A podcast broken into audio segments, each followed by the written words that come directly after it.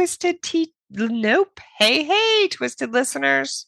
Hey, twisted listeners, and some teachers and whomever else is Anybody who's in. listening. Yeah. All right. So I had this, I'm just going to jump right on in here. I had this thought yesterday that it's possible that like pioneer teachers, like we're talking one room, iconic one room schoolhouses, um, might actually have had some things right. I think so too. I do. So it's a completely different situation, but some of the ways that I think that they had certain advantages over the modern system was you could definitely say that their learning was community centered learning yes. Because their one room schoolhouses often serve small, close knit communities, and it kind of allowed for a sense of unity and shared responsibility for education. Like, think about it people had to bring wood to the school so they'd have fires. Today's large impersonal school systems could probably benefit from fostering a stronger sense of community involvement. It's kind of a Montessori type of situation. And they didn't have administrators coming in with evaluations. They, I think they were just happy to get somebody in the schoolhouse. I just think of Little House on the Prairie. I do too. That's exactly what I think of. Um, one room schoolhouses, the teachers had to adapt their teaching methods to accommodate students of all kinds of ages and abilities. And hopefully back then, I mean, there it was definitely a personalized approach. And it didn't matter if you were eight and your sister was five, if you were reading at the same level, you read at the same level. Well, thinking about this, not saying like, that's right or wrong. I'm just saying. no, it, it, but people got an education to, at some, to some extent. But my thought is that there weren't very many of these. And God, who would, I couldn't imagine, well, I guess I could imagine teaching that. Um, they emphasize practical skills, farming and homemaking, and survival skills, which, you know, we do need to come back to like more career tech stuff. Um, I agree. it, it is, it is to me a disservice to assume that students are going to college. I think I had this conversation with somebody actually in my row class about he um he knows I work in a high school and he said, "Do you guys teach brick laying?" And I said, "I wish we did because he he Oh, built he's a brick cool. yeah, and he that's his profession and he's done very well." He said um he said something to the effect of people kids are getting out of school with no um marketable skills, but in in my mind they're good at getting out of work. And some of them are good at it, and, or they're not prepared for college because Uh huh. had so many freaking retakes. Yes. Right. Because real life is not filled with getting to do something over and over again.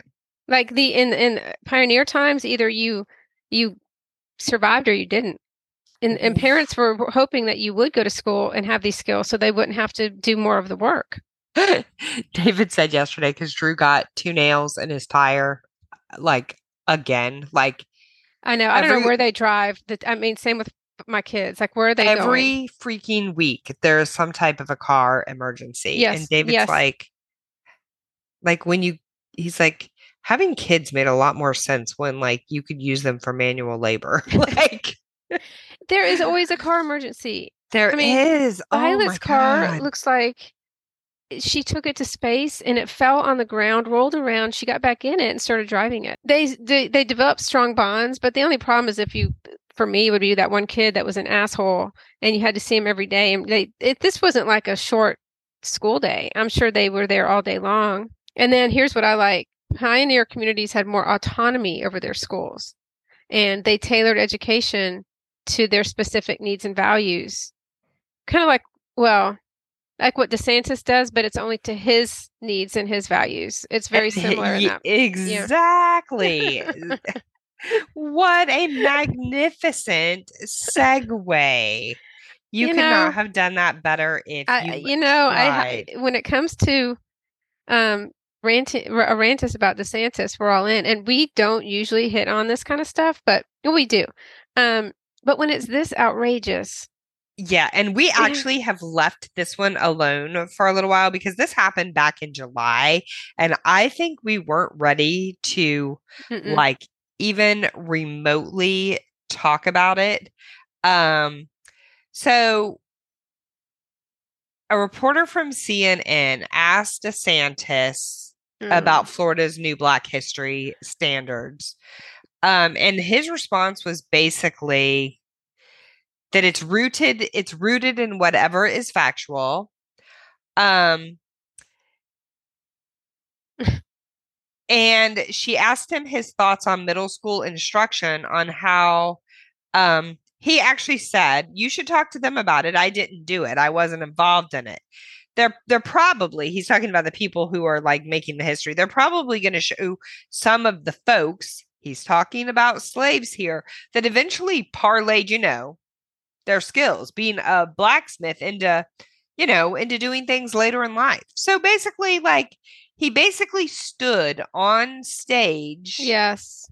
and claimed the reality is that all of that is rooted in whatever is factual. They listed everything out. And if you have any questions about it, just ask like the Department of Education. Those were scholars who put that together. It was not anything that was done politically Oh my God. and basically goes on to say that like a lot of slaves learned some really great skills Transferable skills later in life. Yeah, Yeah. transferable skills. This It makes my heart angry. he makes my heart angry too because this class has been a class that has been a class for a really long time. Um, some of the key complaints are that the curriculum leaves out Florida's role in slavery and the oppression of African Americans. It identifies racism and prejudice without going into depth um, of who was promoting it. Victim blames black communities, uses outdated language, and requires teaching that some enslaved people learned valuable skills that were useful after they were freed. I would not teach this. I would absolutely not. And you know, we are speaking, I'm speaking from a white woman who has no experience with with being African American or living throughout the legacy of what happened to them, which is awful. But to sit here and look at this man just kind of say it's it it all worked out well in the end, it's just not okay. I don't I don't know how he gets this platform and people are actually listening to him. So I don't get it. at around this same time that Gov- Governor DeSantis said that, Vice President Kamala Harris spoke in Jacksonville and she mentioned the curriculum and she said it would replace history with lies. DeSantis accused her of lying about Florida's educational standards to cover up her their agenda of indoctrinating students and pushing sexual topics onto children. Everything is there, said Education Board member and DeSantis appointee MaryLynn Magar. Magar. The darkest parts of our history are addressed, and I'm very proud of the task force. I can confidently say that the DOE and the task force believe that African American history is American history and that it is represented in the standards. Huh. So, this article from the Education Trust says Florida social studies standards are a slap in the face of honest American history. Um, the State Board of Education unanimously approved the new social studies standards for K 12 students, which have sparked criticism for containing inaccurate and problematic portrayals of American history, especially the experiences of Black Americans. So, these new standards require Florida teachers to instruct that people who were enslaved develop skills that could be applied for their quote unquote personal Oh benefit. God. Also included in the lesson are how terrible events like the 1921 Tulsa massacre, during which white supremacists looted and burned to the ground one of the wealthiest black communities in the US and killed at least 300 black residents, was somehow instigated by African Americans. This contortion of US history is a slap in the face to every African American in the country. So, under these subpar standards, students will learn about their own state and the integration of the University of Florida. But not about the resolution passed by the Florida legislature in 1957, which opposed school integration and declared the Brown versus Brown, Brown versus Board decision null and void. And while there are detailed standards for teaching students about white political leaders who fought on behalf of African Americans and mm. how white people who supported Reconstruction policies after the Civil War were targeted, there is no mention beyond beyond brief parentheticals about opposition in the South and the KKK. Oh my God. There is no mention of the white supremacists who to this day still undermine racial justice efforts. Many states don't require students to learn Black history.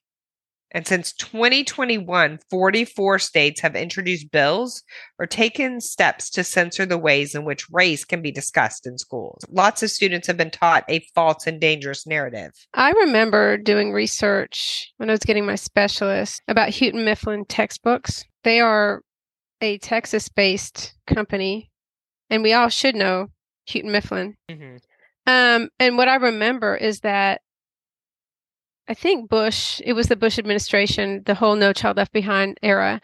And the textbooks had to have fewer than, they had a quota of how many negative connotations of America. So this has been going on for a really long time. Yeah. I don't believe they could use the KKK at all in those textbooks. And it was for um, like um, elementary, I believe. And so they didn't want to paint the picture of America to be anything but um, positive.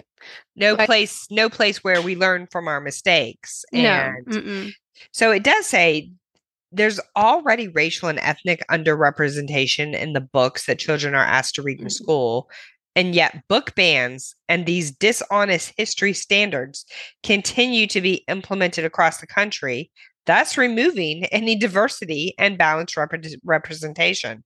Well, it's, I mean, it's the same thing as if you think about the internment camps yes. after World War II or during World War II. I know that I had some flack for teaching about the Holocaust in fifth grade. And I was advised not to even use the word because in fifth grade, if you don't know, like back in the day when I taught fifth grade, this is 2023. I was teaching it maybe 2012, 13, 14. Um, our standards were Civil War to present day. The book, there's this book called, I used to reference it quite a bit, uh, probably to my, it, I would not be able to use this book right now. Lies my teacher told me. Everything your American history textbook got wrong. It says what started out as a survey of the 12 leading American history textbooks has ended up being a book the San Francisco Chronicle calls an extremely convincing plan for truth in education. Um, beginning with pre Columbian history, um, and ranging over char- characters and events as diverse as Reconstruction, Helen Keller, and the first Thanksgiving, the um, 9/11, and the Iraq War. So they go through. This book was written quite a while ago, and it's it's pretty powerful. I was teaching World War II, and of course, you can't teach World War II without what the whole situation with the Holocaust. Yeah, right. And um, I remember emailing all the parents saying, please don't let your kids get on just a Holocaust website because they have the pictures there are probably your kids mm-hmm. shouldn't be looking at. Um, or if they are looking at it, please sit with them. And if mm-hmm. this is something you feel like having a dialogue about with your children, but I was very careful. I didn't show the pictures. I I didn't do any of those things. But I remember my principal saying, just don't use the word Holocaust. And I remember standing there in his office and I said, I'm not going to do that. Like, I can't just skip over this, mm-hmm. this awful, horrible thing that happened and censorship because it, it made people uncomfortable. Then don't put it in our standards. Well, so I saw this interesting article. It basically, and I'm not going to go deeply into it, but it's that basically there are 50 states and 50 different ways of teaching America's past. It says CBS News took a look at the social studies standards in all 50 states and the District of Columbia, and the analysis uncovered problematic lessons, varying interpretations of history, and recommendations of what students should learn because there are no national social studies standards. Right to mandate what topics or historical figures students must learn about. During the state standards analysis, CBS News found that seven states do not directly mention slavery in their state standards. How many? States, seven. Eight states do not mention the civil rights movement.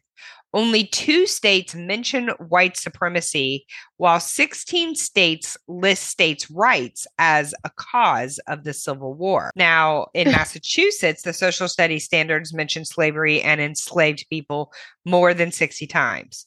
In third grade, students are expected to learn that colonial Massachusetts had both free and enslaved Africans in its population. Two grades later, students are asked to grapple with slavery, the legacy of the Civil War, and the struggle for civil rights for all. But in neighboring New Hampshire, state standards simply mention the word slavery and racism as part of a thematic lesson about social and race relations. Oh my God. I mean, you can do anything you want with history. So, a couple of things going on in Lies My Teacher Told Me. Um, he talks about hero, hero, heroification. Um, he talks about Helen Keller and Woodrow Wilson.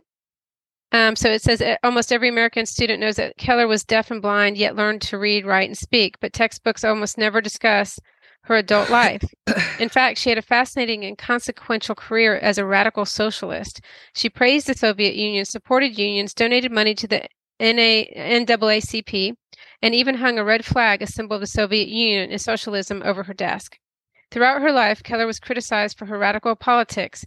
Whether we agree with her beliefs or not, she was a remarkable woman whose legacy stretches beyond her deaf blindness, and almost no history textbook says so. Interesting. Woodrow Wilson, the U.S. president during World War I, was an equally controversial figure. During his time in office, the U.S. sent hundreds of thousands of troops to Latin America and to the West Indies to install pro American heads of state. In 1915, for instance, when the democratic government of Haiti refused to join the U.S. in declaring war on Germany, Wilson sent forces to dissolve the Haitian parliament and seize farmers' property. In the ensuing war, American troops murdered more than 3,000 Haitians um, who fighting for their rights and self-determination and private property. Um, he's best remembered for being the president who, um, during the Progressive era, um, for and he's often said to be when he was uh, liberal and inclusive, and he wanted an inclusive society. For leading the country through World War One, when he vowed to make the world safe for democracy. Yet, in spite of his commitment to human rights, it would seem that he wasn't sincerely committed to either value when they conflicted with U.S. interests. So that's just a couple of of things that he goes through, and wow.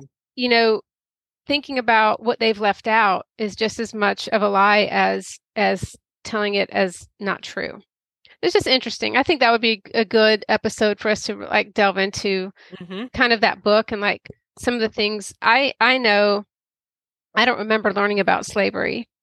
Um I really don't. But, you know, yeah. I don't know how I remember it. But anyway, that's just some things we were talking about and when we do this, we're talking about like the facts of the matter, but if you're not an educator, it's very hard to understand when you're given a curriculum and that curriculum is being censored or you're going to be called out if you teach the curriculum in the way it was written.